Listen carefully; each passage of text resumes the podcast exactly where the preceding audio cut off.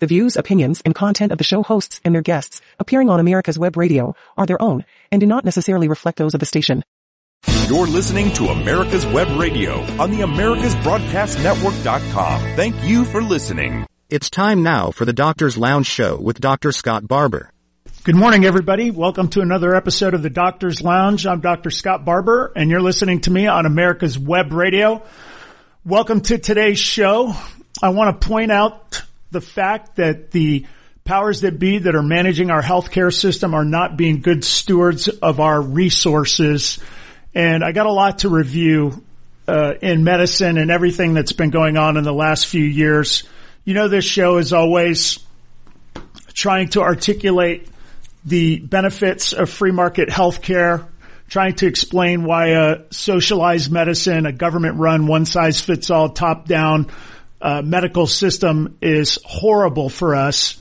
And it has really been brought to the forefront with the COVID pandemic, our response to it and our continued response to it to really demonstrate just how much our healthcare system is failing us and how much they're wasting money.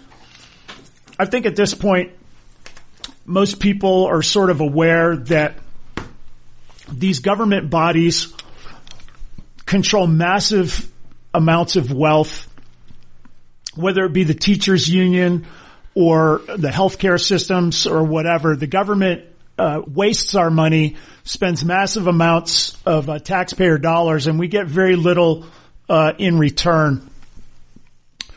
Our public school systems are absolutely failing. Our kids come out, they can't read, they can't do math. They're being brainwashed into things like critical race theory, uh, this transgender psychosis. And, you know, as I sit back in this season of my life where I've got some life experience behind me and I'm starting to reflect on what's going on in this world and how we behave and trying to make sense of things. I, have made a, a, lot of observations and, uh, you know, I was going to the hospital the other day and this has been going on for a long time and every, you know, I take call at several hospitals in the area and I have to cover orthopedic uh, call, which is pretty pretty standard for doctors. They typically have hospital privileges, and as a requirement of those hospital privileges, they usually have to provide on-call services so that patients that have issues in the hospital or come to the emergency room are managed. And so I'm on call a few times a month at these different locations, and people commonly come in with hip fractures and broken bones and other orthopedic issues. I get consulted and, and I go in and I take care of these people. Uh, and one of the things that I've noticed is that I can't cross the threshold of any of the hospitals without putting a mask on. I mean, the hospital systems are absolutely committed to this masking canard and it's really starting to get frustrating uh, to me. The data is unequivocal at this point the masks don't work. The cloth masks, the surgical masks, they do not work in reducing the spread and transmission of influenza-like illnesses. I know that this is heresy. I know that we've been attacked on this show and other people have been attacked that it leads to censorship on social media sites. I'm censored all the time. Uh, I really don't consider myself to be a major voice and everything that's going on, but I'm major enough that the powers that be out there are working overtime to censor me. And it was really kind of frustrating to me as I try to get into the hospital. I, you know, I don't have a mask on me most of the time. I get to the hospital. I have to go to the front desk. I have to put a mask on and then I have to wear it. Uh, everywhere I go, and it's really, you know, it, it, it causes all of the problems we're all aware of. It irritates my face and makes my nose run. I'm constantly touching my mouth and my nose. I can't breathe. I can't talk. My glasses fog up. I mean, it's just a real irritant and it, it gets in the way of me conducting my normal business, which is usually taking care of patients. And it's worse than that because the hospitals are absolutely committed and it's all of them. And I'm asking myself, why is this going on? Why are they so committed to this one behavior that we know uh, has no effect. And listen, I, I, know people like to mince words and and try and say things like, "Well, it has very little effect because we're all worried about being censored." There is no study out there that shows that a public that wears masks that are made of whatever material, no standardization of material, with no standardization of how we wear it and how we put it on. I mean, you walk through the hospital, people are taking it off to drink sips of coffee, me included. Uh, people are touching it. Uh, you know, are these masks clean and different every day? I mean, there's no study that shows that that helps. And it doesn't even make any common sense that it helps because if I'm walking around the hospital and breathing, we, you know, we all agree that whatever it is that I'm exhaling is not being filtered by the mask. At most, the mask is controlling the direction and uh, amount of spray and everything that I do. But is that really how these influenza-like illnesses are transmitted? They're not. And, and so I'm really kind of frustrated with the fact that people always feel the need to mince words because we're going to be censored and attacked. And, you know, we've pointed out on this show how the medical boards have all come out and threatened doctors' licenses if they say anything negative about the vaccines and the masks. And I'm just kind of over it at this point. Um, the CDC has admitted the masks don't work. They just came out with a new study uh, from the Cochrane Library that shows that the masks don't work, including the N95 at the transmission of these influenza-like illnesses. And so I started asking myself, why are these hospitals so committed to this? And at the end of the day, it's a grift. And you have to understand how these hospital systems work across the country. They're like big teachers unions.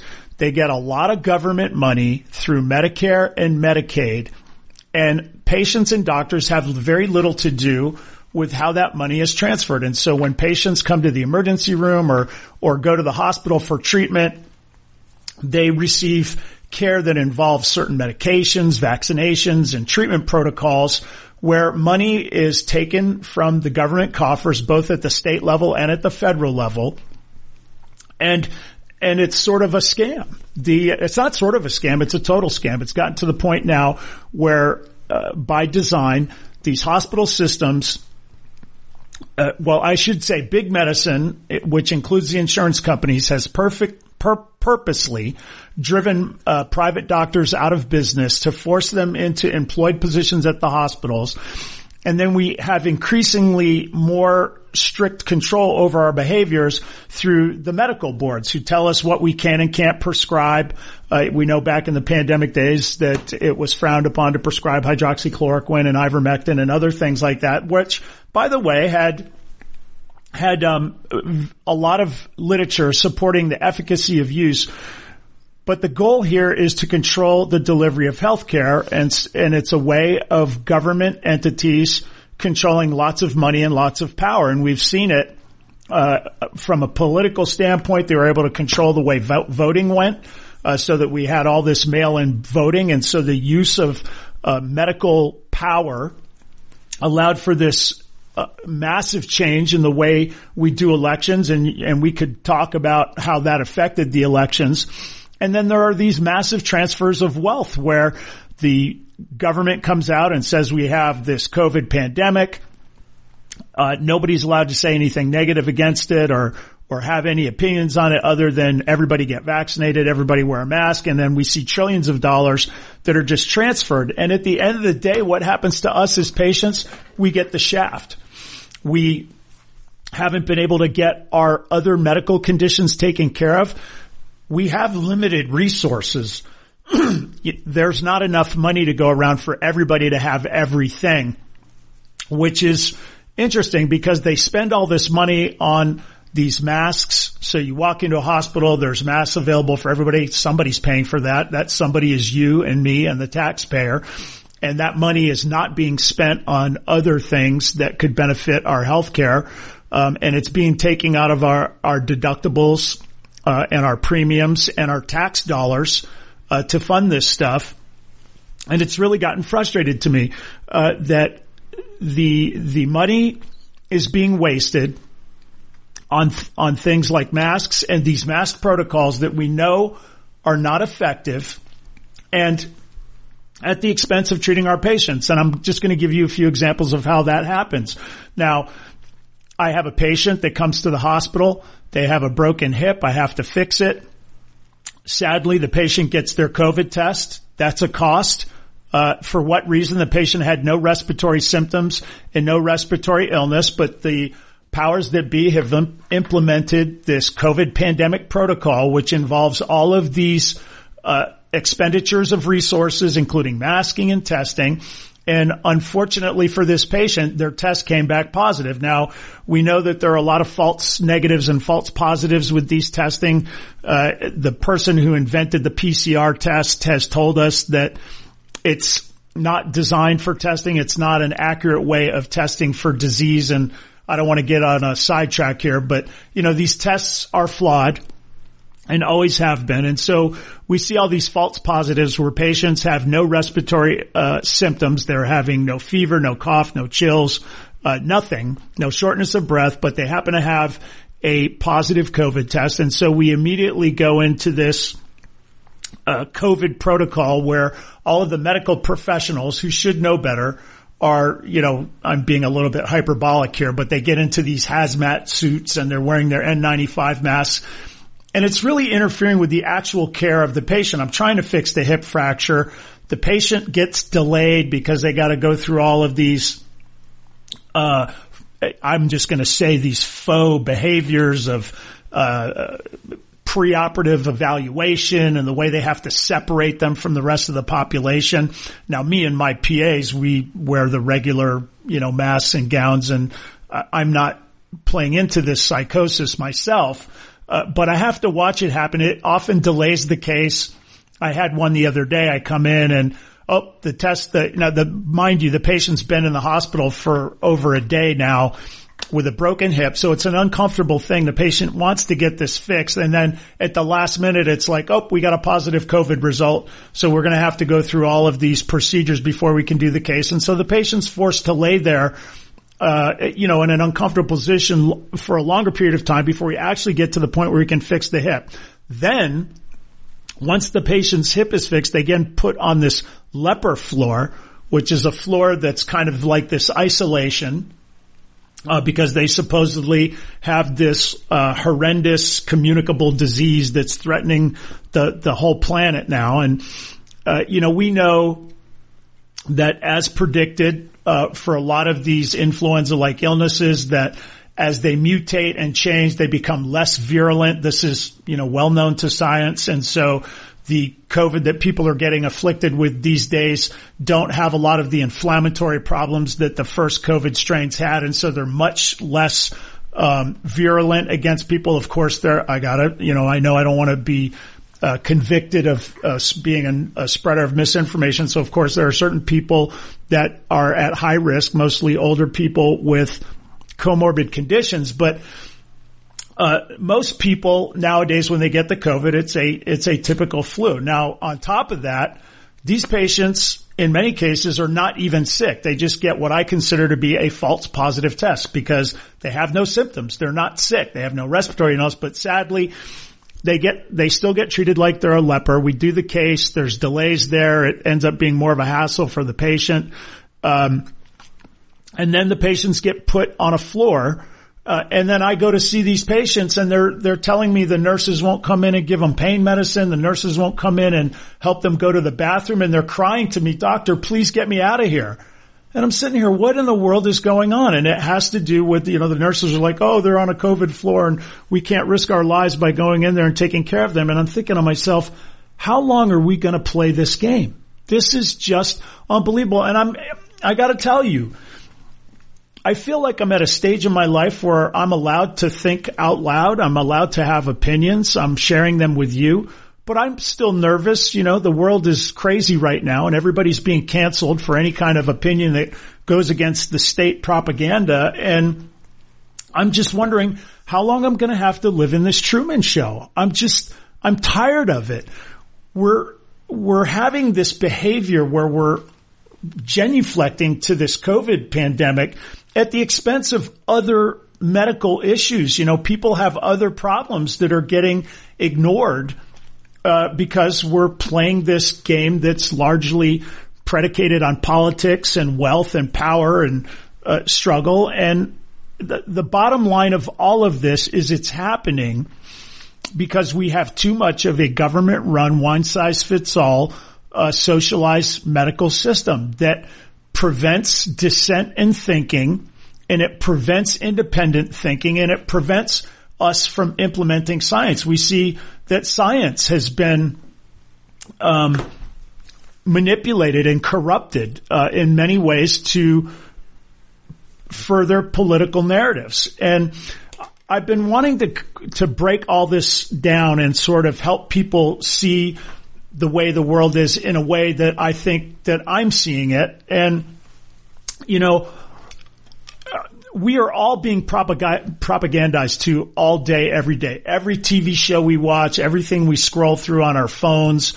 Um, I was looking at my uh, Google uh, the other day. This was actually a while ago, and they always have these stories of great white sharks on my Google. And you know, if I see a story about a great white shark and I got to read it. I've always been fascinated with sharks. I've always been drawn to this morbid, you know, shark attacks. I like to read all the stories and, you know, hear all the tales of people who've survived shark attacks and all this kind of stuff. I've just always been absolutely fascinated by it. So when I see the Google, uh, you know, shark, I immediately go in. And of course, when I scroll through the shark story, there's advertisement and stuff that's tailored to me. Now, I remember bringing it up to my wife, like, you know, wow, this Google, they're really smart about having these great white shark stories that uh, nobody can pass up. And my wife looks at me and she goes, you know, that's just for you. And I said, what do you mean? And she goes, I don't have great white shark stories on my phone because I don't care about great white sharks. Google knows that I like shoes. And so they put things about shoes on my phone and it really struck me as like we're living in a world where each of us is individualized, uh, being manipulated on a daily basis and it affects the way we perceive the world around us.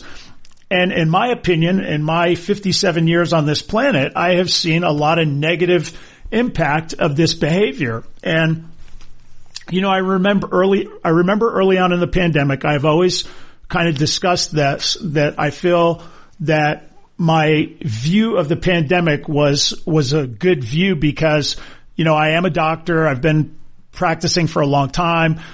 I understood epidemiology, understood virology. I understood how masks work. I understood the concept of lockdowns and how they didn't work because we've studied them before. Um, and I saw, and I also had access to a lot of information because as a practicing physician, I have access to patients and numbers and I could see things going on. I could see that patients were getting uh, diagnosed with COVID when they clearly didn't have COVID. I could see that patients were getting declared dead from COVID when they clearly died of other things. I could see all this stuff. And so my perspective on things I think was clear. But about six months into pandemic, my wife starts freaking out. Oh my God, we're all going to die. And I'm looking at her like, what are you talking about? And she was moved and manipulated and affected by all of the uh, propaganda that was put out there and I, you know, I was like, you're, you, what is going on in your mind? Like, not only are we not all going to die, but most of us are not going to die. And so it took me about three months to sort of deprogram her to kind of get her to look at what I was reading and show her the studies that I was looking at and helping her filter the things that she was reading and help her understand, um, you know, why she was getting this, uh, uh, negative information. And I remember, that this concerted effort to try and um, to try and stigmatize negatively ivermectin and uh, hydroxychloroquine. Now, full disclosure, I had no dog in this hunt. You know, when when this thing first came around, I'm looking, I'm just trying to figure out a way to protect my patients, protect myself, keep my practice open. And so I read the available literature and it was clear that hydroxychloroquine was probably going to be effective at decreasing the, the virulence and the uh, severity of the COVID infection. It was just obvious.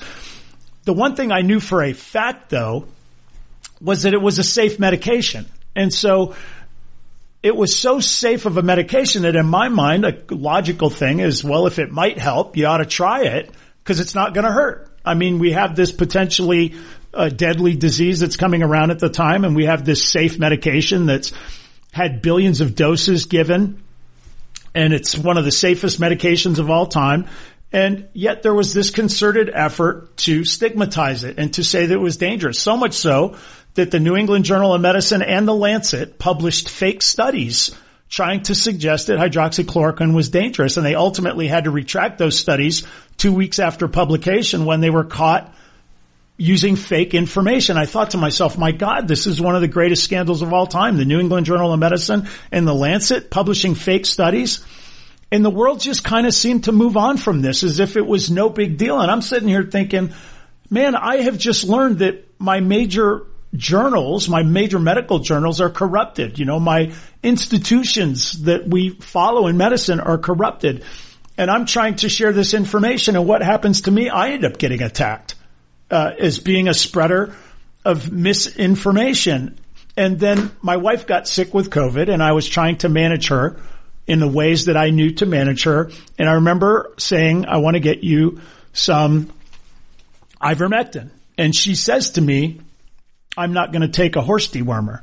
Now, for those of you who don't remember, there was a fake article published in Rolling Stone magazine that suggested that because uh, ivermectin was being pushed out there that people were taking ivermectin and that they were getting poisoned and that people were overwhelming the emergency rooms with their ivermectin poisoning and preventing, you know, gunshot wound victims from getting needed care because of all these poisonings from ivermectin. It was picked up by CNN and MSNBC and all of the major NBC, all the major news outlets propagated the story and it was a total lie. It was a total lie. In fact, ivermectin uh, won the Nobel Prize like in 2015 or something like that for being one of the best medicines of all time. And it's, it's got uh, lots of research to suggest it's effective, but there's a propaganda campaign out there that affects the way we look at things and it affects us all, me included. Now, I think back about my life and I remember a movie with Kevin Bacon, Footloose. And uh, I didn't really see Footloose when I was growing up. I'm one of those guys that sometimes the big movies come out and for whatever reason I keep telling myself I'm going to see them and you know I don't see them until much later in life. And I recently just saw The Matrix, which you know I don't know how long ago The Matrix came out 20 or 30 years ago, but I had never seen it. And uh, I saw it on the plane a couple weeks ago and I saw the scene about the red pill and the blue pill and I'm like, oh my gosh, this cultural iconic moment about red pilling and blue pilling. I've always made the reference to it, but I never understood what it was because I'd never seen the movie The Matrix until recently. Well, the same thing happened with Footloose. I knew the movie existed and I knew Kevin Bacon uh, became very popular as a result of this movie and it was about dancing, but I saw the movie uh, a couple years ago, so many, many years after it originally came out. And of course, it's about a, a religious uh, fanatic priest who outlaws dancing. And I'm thinking to myself, this is ridiculous. They're trying to stigmatize religion by suggesting that people are not allowed to dance. And it's a constant thing. When you watch movies, when you watch TV shows, uh, when you see anything, there's always this negative connotation to Christianity and Judeo-Christian values, and they will always portray it in a negative light. Um, I'm a fan of Yellowstone. I like the TV series uh, Yellowstone with with um, uh, why am I blanking on his name? David, help me. Kevin Costner. So Kevin Costner is uh, the star of Yellowstone. I kind of it's a soap opera.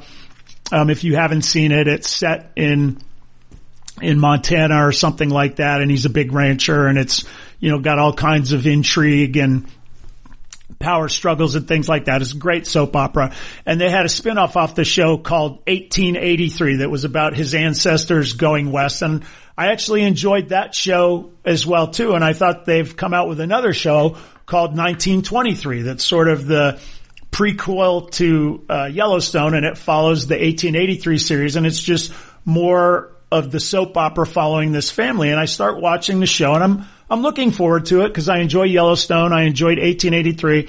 But right off the bat, they have these scenes where, uh, there's some Native Americans that are in a, what looks like, um, uh, a Christian or a Catholic school. And one of the students, uh, starts getting beaten with a ruler on her hand and it's really grotesque. I mean, it's just this savage beating of the nun, just beating this girl you know, beating this girl's hand for a minor infraction. I'm sitting here like, okay, here we go again with, I have to be propagandized about the negativity of Christianity and how evil we were, and of course racist. And so then the nun, uh, sort of gets in trouble and she has to go to the priest. And I just have endured like this very long scene of her beating this Native American girl with the ruler and it was disturbing. And then she goes in to face the priest who then, uh, you know, recognizes that she did that. And then the priest starts savagely beating the nun on her hand with a ruler. And that goes on for another long period of time. And I was just like, I'm done. I'm not going to watch the show. And it's just, it goes on all the time. And we see this, um, in shows all the time. You see, uh, anytime nowadays the villains always are hanging the American flag on the wall, you know, um, there's uh, anytime somebody is Christian, they're always put in a negative light. And the importance of this is to understand that we are being propagandized to all the time on our social media, through our TV shows, through our news outlets. And it makes it very difficult to understand the world that we live in. Our, uh, you know, where we get our information is corrupted. We've shown on this show uh, often how Google uh, changes the meaning of things. We just had, uh, you know, we were just went through a recession, which was, you know, two uh, quarters of negative GDP growth, which just happened, and they just simply changed the definition of what a recession was on Google and other things because the powers that be, like the political, uh, you know, they like Biden and they like the Democrats in power, and they can't have us perceiving anything negative about the economy. And so we're living in this world where we keep, you know, you want to Google something and you can't trust it, you know, and I mean, it's not just Google. It's all of these search engines that are uh, changing the meaning of things. They're corrupting. They're suppressing certain information. Uh, we're talking about the Hunter Biden laptop. You have these um, experts that came out and said that the Hunter laptop was Russian misinformation. That information was suppressed uh, from social media sites and news sites uh, throughout the uh, election season, and you had these former uh, national security experts that came out and signed a letter saying that the Hunter Biden laptop story was Russian disinformation. Well, here we are down the road, and it's turns out it was a lie these people, these so-called, so-called intelligence experts all lied. And I'm thinking to myself, what's going to happen to any of them? Nothing. We just move on. We're living in this Truman show all the time where it's like the emperor has no clothes.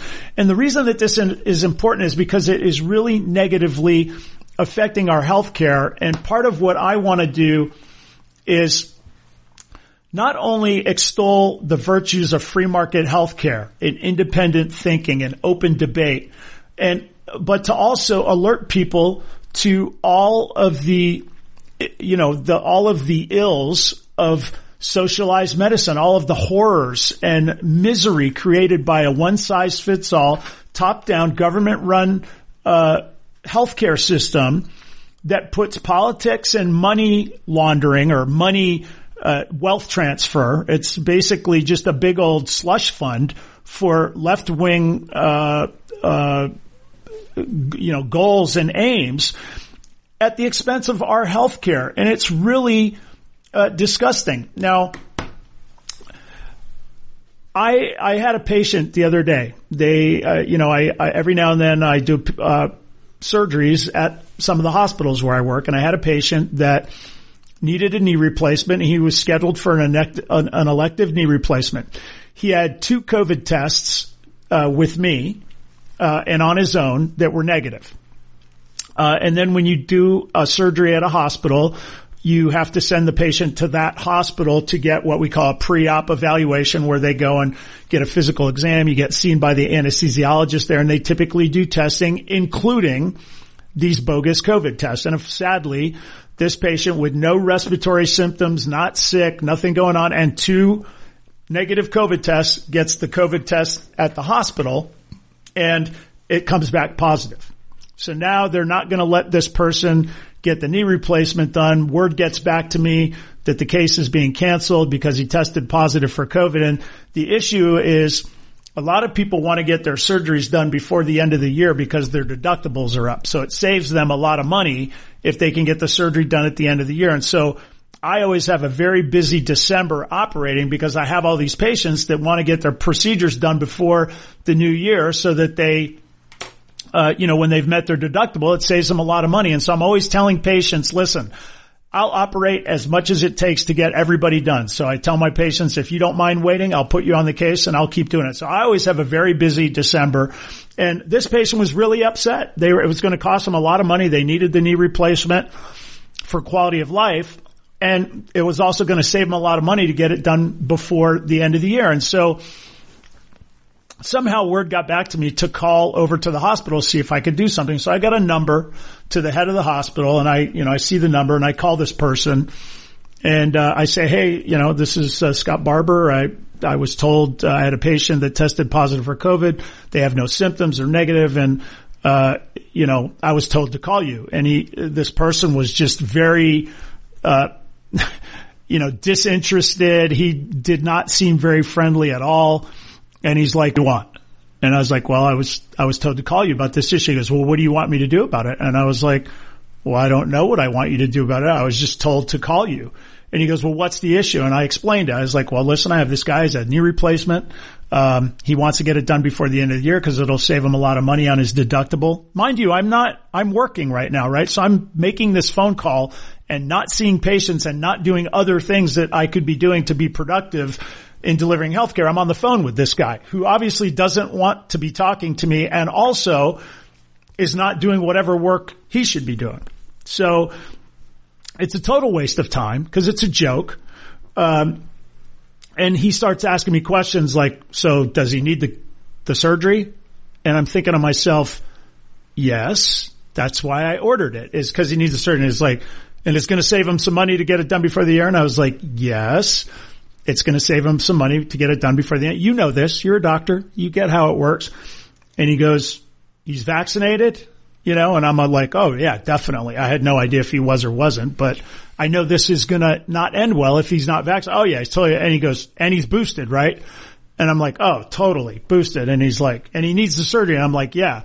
And he's like, okay, uh, I'll, I'll make an exception. And I'm sitting here like, this is such a joke. He knows the vaccination and the boosting has no relevance here. He knows the guy isn't sick. Okay. It, the whole thing is just a complete, the emperor has no clothes situation. And it's like, I'm so tired of having to participate in this delusion. And I'm telling you that we live in this world where we are increasingly tamping down any debate about anything. It's always somebody spreading misinformation and we don't, we don't have to win in the marketplace of ideas anymore. We simply just cancel the other side. One side gets to win and it's this, you know, left wing globalist, uh, you, you know, cabal uh, that's trying to go towards you know this one world government and and you know control independent thinking. The United States is a major problem because we have this institution, but we're being eaten alive from the inside.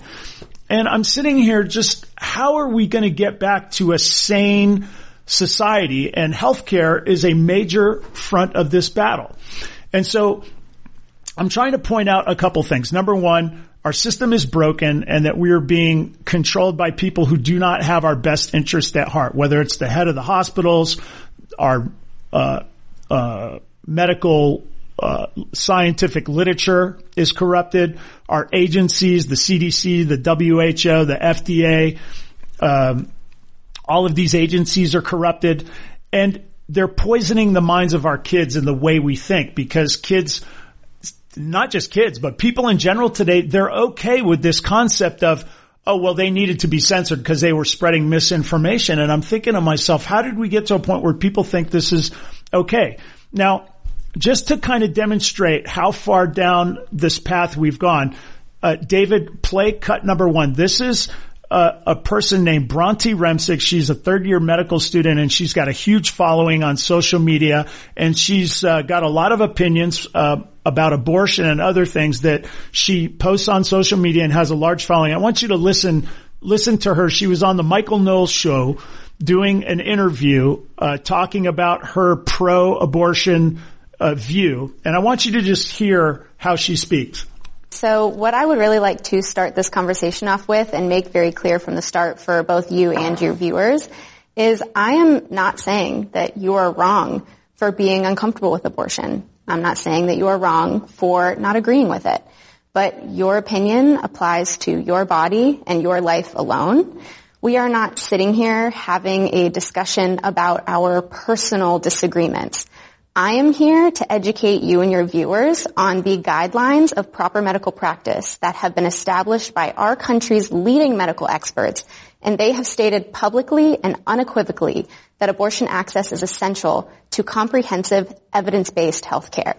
And we both want to protect life, and what remains true is protecting innocent life never involves restricting access to health care. I mean, wow. I mean, just wow. This person is a third year medical student, so chances are they're young. So I would say they're probably still in their twenties and she looks to be a young person when you see her on her social media, but the righteous indignation of this person who has not lived life yet, has not, you know, had children, had not had to, you know, put children through school and, you know, deal with so many of the things, a marriage, um, you know, so many of the obstacles that we have in life that give us wisdom and an understanding of the world around us. And, you know, when I was young, my parents used to tell me, Scott, when you're young, you need to do a lot more listening and a lot less talking. Now, you don't blindly follow people, but you have to understand that early in your life, you don't know anything about anything. And this girl, my gosh, she is over the top.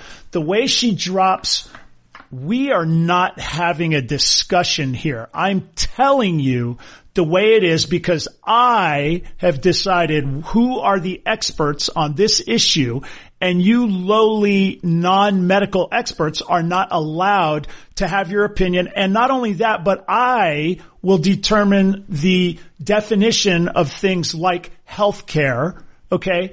And no dissenting opinions will be allowed. I mean, this is a world we're living in where increasingly people see themselves in this way where um, well, uh, you know, we saw Ketanji Brown Jackson being confirmed for uh, the Supreme Court of the United States, and she's asked uh, what a what a woman is, and she says, "Well, I'm not a biologist, so I can't say what a woman is." I mean, this concept where we're constantly deferring to so-called experts. We're constantly being told that we are not allowed to have opinions on issues like whether or not we want to have a vaccination for a disease that seemingly has low risk to us. Um, and the, the vaccine is new. And, uh, I, I, you know, I brought this up on this show a long time and I was attacked for it that it doesn't even matter what it was. It doesn't matter whether it was COVID or, you know, the vaccine that has come out for human papillomavirus, which is sexually transmitted disease. I have two daughters and, um, you, you, know, uh, human papillomavirus is something that's got a high prevalence in the world and having that vaccine is something that may be beneficial for my daughters, you know, and so when it first came out, I thought to myself, okay, I want to keep an eye on this. Now this vaccine came out a long time ago. I mean, my daughter's, my oldest is 16. So I mean, this thing's, you know, at least, uh, you know, 20 years old. But when it first came out, my initial instincts were, I want to watch how it behaves over the next 10 years. And did I want to do that because I'm a genius? No. I want to do it because I went to medical school and I was taught in medical school that it takes 10 years to understand all of the ramifications of new vaccines and what the problems possibly could be and, you know, medications in general. And so that whether or not you take a new medication is a risk benefit analysis. And some people have high risk are willing to take a little bit more of a risk with a new medication and other people are at lower risk and have a lower threshold. But this idea that the government is going to put a metaphorical or euphemistic gun to our head and tell us you're going to take this vaccination or else, which is essentially what happened, is insane to me. And I was attacked for just saying it was a risk benefit analysis. Now, I want you to understand when the vaccine first came out, we were told by all, I've shared it on this show, we all of the medical boards, uh, were telling us if a doctor, and I think in California now they just passed a law. If you say anything negative about the vaccine, you're risking your license. So all the medical boards were saying if doctors said anything negative about the vaccine, they were, uh, you know, they were risking their medical license. And of course, most doctors put a lot of effort into obtaining their medical license and were not really up for uh, losing it, me included. And so there tends to be uh, an, a, a, a silencing power there that prevents people from speaking openly about issues of the day because I just don't want to get involved and doctors just don't want to get involved. Now, I'm telling you that as a doctor that was well trained and experienced, the human papilloma vaccine came out. I said to myself, I have two daughters.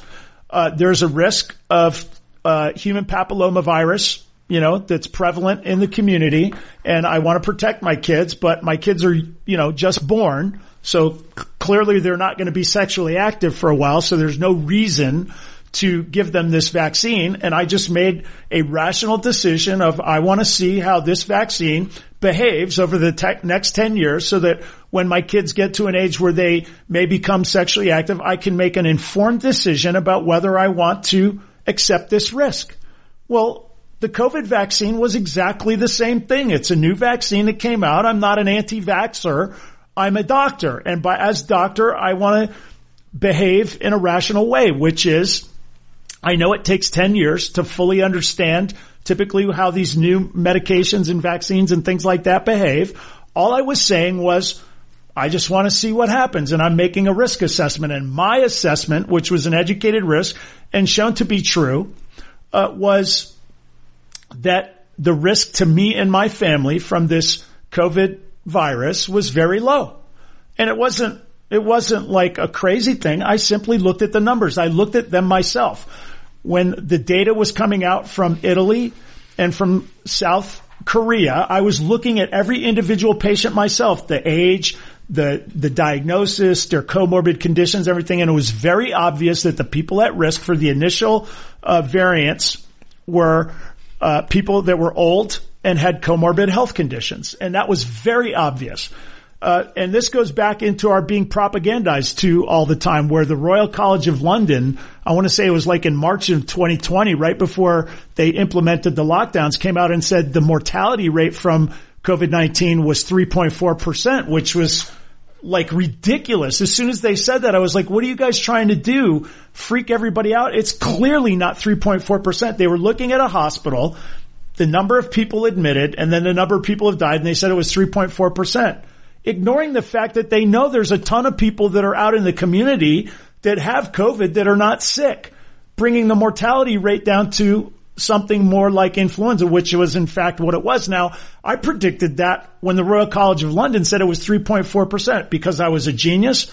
No, because I was an independent thinker and I was able to look at the data myself. Now, I'm telling you that there was a risk assessment to be made there. I'm showing you that this is rational. Now, we have all been forced, and let's not, let's not mince words here. We've all been forced to take this vaccine. Your kids aren't allowed to go to school. You're not allowed to go to work. You know, pilots were being fired from airlines. Military people were being dropped. Healthcare professionals were let go for refusing to get the vaccine. We were forced to take this vaccine and in many cases still are. I want you to hear Anthony Fauci when he's being confronted uh, at uh, with congressional hearings. I want you to hear this response. Cut number two, David. Um, menstruating cycles and how that is affected by vaccines. Yeah, though. Well, the menstrual thing uh, is is something that seems to be quite transient and, and temporary. That's the point. That's one of the points. We need to study it more. What? Uh, what? what did he just say? That was Anthony Fauci being interviewed by Bret Baier.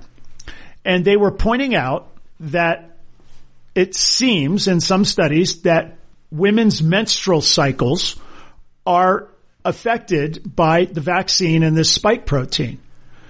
And then Fauci says, well, you know, uh, I don't know about it. Uh, you know, we'll have to study it more. W- what? That's what people like me were saying. I want to study it more before you make me take something that carries risk. Now listen, the other thing too is these totalitarian police state tyrants that are pushing all of this stuff on us and using healthcare as a tool to do it are rewriting history when they're talking about, well, we know things we didn't know before. That is not true. That is not, they are lying when they say that. It is not complicated biology. You, I, am just telling you, I, I'm a doctor, but I knew this in high school. You got these lipid nanoparticles, which are these little balls that are surrounded by lipid membranes, which are kind of like cell membranes that have mRNA for the spike protein. Okay. You inject that into the body. Those lipid nanoparticles then circulate through the whole body, crossing the blood brain barrier and are injecting the, the lipid nanoparticles fuse to the cell membrane and inject that mRNA into the cells, all cells, heart cells, kidney cells, uh, um, you know, your ovaries, your testicles, your brain. That mRNA then goes to the ribosomes in those cells where the mRNA is transcribed into uh, the spike protein, which is then transported to the cell membrane, and the spike protein is uh, is appears on the surface cell membrane of all the cells in their body, and that spike protein, recognized by our immune system as a foreign body, is then attacked.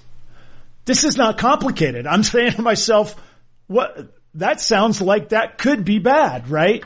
Your normal cells are exhibiting the spike protein and stimulating your immune system to attack. I mean, I don't know. That might cause something like, oh, myocarditis in the heart. Uh, might cause problems with menstruation and fertility and things like that. I mean, you've got to be kidding me. The absolute chutzpah of these people to, oh, oh, it needs to be studied more. It appears to be transient. That was the whole point was that yes, it needed to be studied more before they put this proverbial gun to our heads and forced us to take this new experimental vaccine. And it's not just that to me, the whole COVID thing and, and all this stuff is just, it's almost like a metaphor for how our healthcare system has been corrupted and and and and and how it's being uh, corrupted in in everyday life. You know, I'm trying to that when you, when you look at how things are happening in COVID, the same thing is happening for your normal heart disease and you know your normal prostate cancer and your cancer management and when you go to the emergency room and you know all of the infinite number of medical issues that we have, all of that behavior is happening when you get your other medical care, which is why in many cases, our healthcare system is really flawed at this point and we're really getting poor, poor care. I mean, the way that you go and you see your doctors and you make your appointments and all of these things are all affected by this bureaucracy and this government cabal that has as its first priority money and power and political power and as an afterthought, delivering your health care. And that's why we have to get away from these people. You have to be in charge of your own health care. You have to have the ability to select your own doctors. And we need to reaffirm and reestablish the concept of independent thinking and open debate and get rid of these terms like best practices and misinformation and fact checkers. This is utterly ridiculous medicine and science doesn't work like there's something we want to study. We do one study that shows it works, it doesn't work, and then we move on never to look at it again. That is not how science works. Scientific study is a constant evolutional process of adding more and more information. You can have two studies that look at the exact same thing that are conducted by one person and it shows A and it's conducted by another group of people and it shows B, the opposite. That is science. And what we do as scientists is we look at the literature and we study the literature and we evaluate the quality of the literature. We understand that, you know, randomized controlled studies, placebo controlled studies, crossover controlled studies, these are all techniques that are designed to reduce bias. But we understand that bias is never reduced. One of the major forms of bias is who's funding the study. I mean, when I was going through training, if the company that was funding the study is, you know, that eliminates the study as being uh, something to rely on. If the company is, you know, it's like uh, the companies that produce glucosamine and chondroitin sulfate, which is something that we use to to potentially help joints. So all of the studies that support glucosamine and chondroitin sulfate are funded by the companies who sell glucosamine and chondroitin sulfate. And so we're taught as orthopedic surgeons that those are not quality studies. Well, all of a sudden that goes out the window and you know, Pfizer conducts a study on their vaccine and we're supposed to accept that as the gospel and never ask questions about it again. And if a doctor says anything negative about it, they are labeled as a known spreader of misinformation. This is insanity. And it's like I'm watching this happen on a daily basis and I'm wanting people to just stop. Fact checkers are ridiculous. The whole point of a fact checker is to mislead you. If something is being fact checked, that means almost assuredly whatever you're, you're looking at is true. Because if it, if it wasn't true, there would be no reason for the fact checkers to come in and throw you off the scent. Because in the old days, we used to win arguments in the marketplace of ideas and we would let people make their point of view and argue their point of view and then people could decide for themselves. And we seem to have lost that. We're ceding power to these so-called experts and, you know, fact checkers, when, the, you know, they'll descend on some piece of information that they want to go away and they'll find a reason for it to label it false, which most of the time when I read these things that they label something false, it's actually true. And they say it's false because, you know, the date that it was posted was wrong or something immaterial to whatever is being fact checked. And until we understand that we are all watching, uh, Footloose.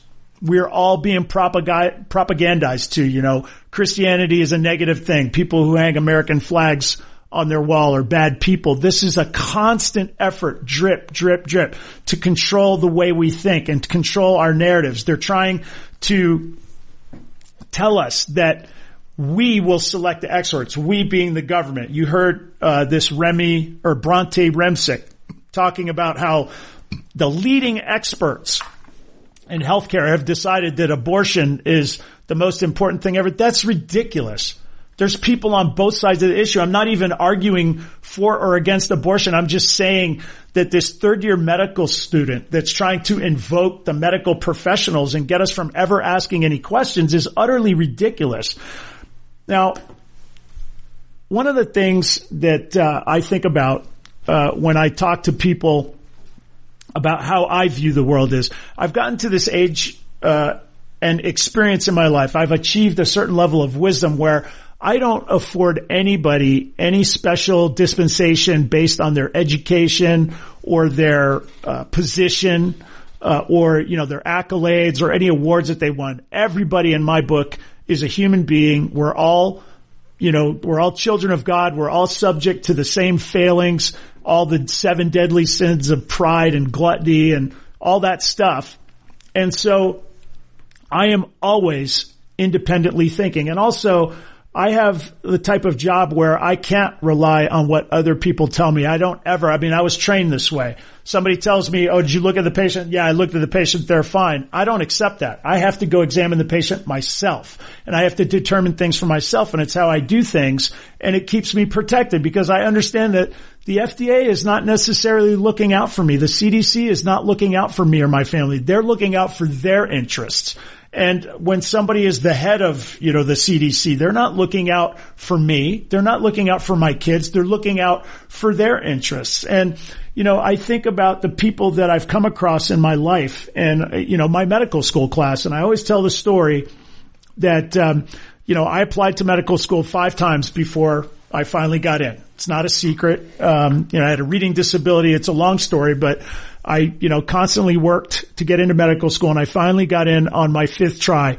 And I remember when I showed up to medical school, I thought these are going to be the greatest people in the history of the world. These, these chosen people that are going to be doctors. They're going to be amazing. And what I learned was there was nothing amazing about them other than most of them were pretty good at taking standardized tests, but they weren't extra special people. In fact, they were kind of not that special in a lot of ways in, in the way all of us are. Um, and I, I, was sharing the story last week. I got, I had to get cut off because uh, we ran out of time, but we had this guy in my medical school class who was not very good. He just, he just was not good. Uh, I remember he, when being on rotations with him, we were at the VA. We would see our patients and we'd have to stay up all night taking care of patients. And one of the things we would have to do is take a history and physical from our patients. And then we would meet with our professor, uh, Dr. Lonegro, who was this really scary guy, had been practicing for a very long time. And he was just really a hard nosed person. He was a scary person to present to. And David, or I don't want to say his name, but uh, this medical student in my class, he just wasn't very good. He just didn't really get medicine very well. And he just didn't present well. And he would get Dr. Lonegro really upset because Dr. Lonegro, you know, recognized that he was a terrible student. And you know, it was, it was ugly. It, the, Dr. Lonegro would get on this student and we'd have to be there and it'd make a negative impact on the day. We didn't like it. So I remember me and the resident, uh, our head resident was trying to help him prepare for, uh, for his presentation. And so, um, you know, we stayed up with him all night and we were going over how he's going to do it and what are you going to say and everything. And, you know, he seemed to be doing pretty well. So I remember that next morning we got up and he starts presenting to Dr. Lonegro and he starts going through his history and physical. Now, normally if you do this well, you look eye to eye to Dr. Lonegro and you do your presentation and, you know, that's not how he was. He had his papers like this and he was reading it word for word and, you know, for him it was okay, but he was making the right kind of statements. He seemed to be flowing. And I remember the resident and I were looking at each other and we were, you know, kind of like nodding like, wow, it looks like he's doing pretty well. And then all of a sudden he goes, and his penis was measured to one centimeter. And we both kind of made this grimace on our face like, oh my gosh, what did you just say?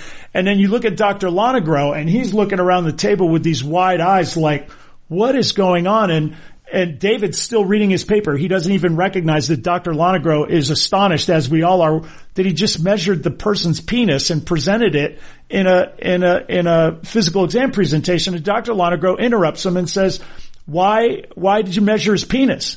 And he goes, "Well, his penis was so small that I thought it was a, a, a genetic malformation." And Dr. Lonegro looks at him and says well, that's why we have textbooks so that people like you don't make idiotic statements and observations like that.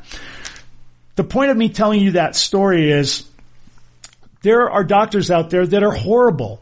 They're, they're not, they don't have a good grasp of the information. They're not great at it. There's other doctors that are amazing.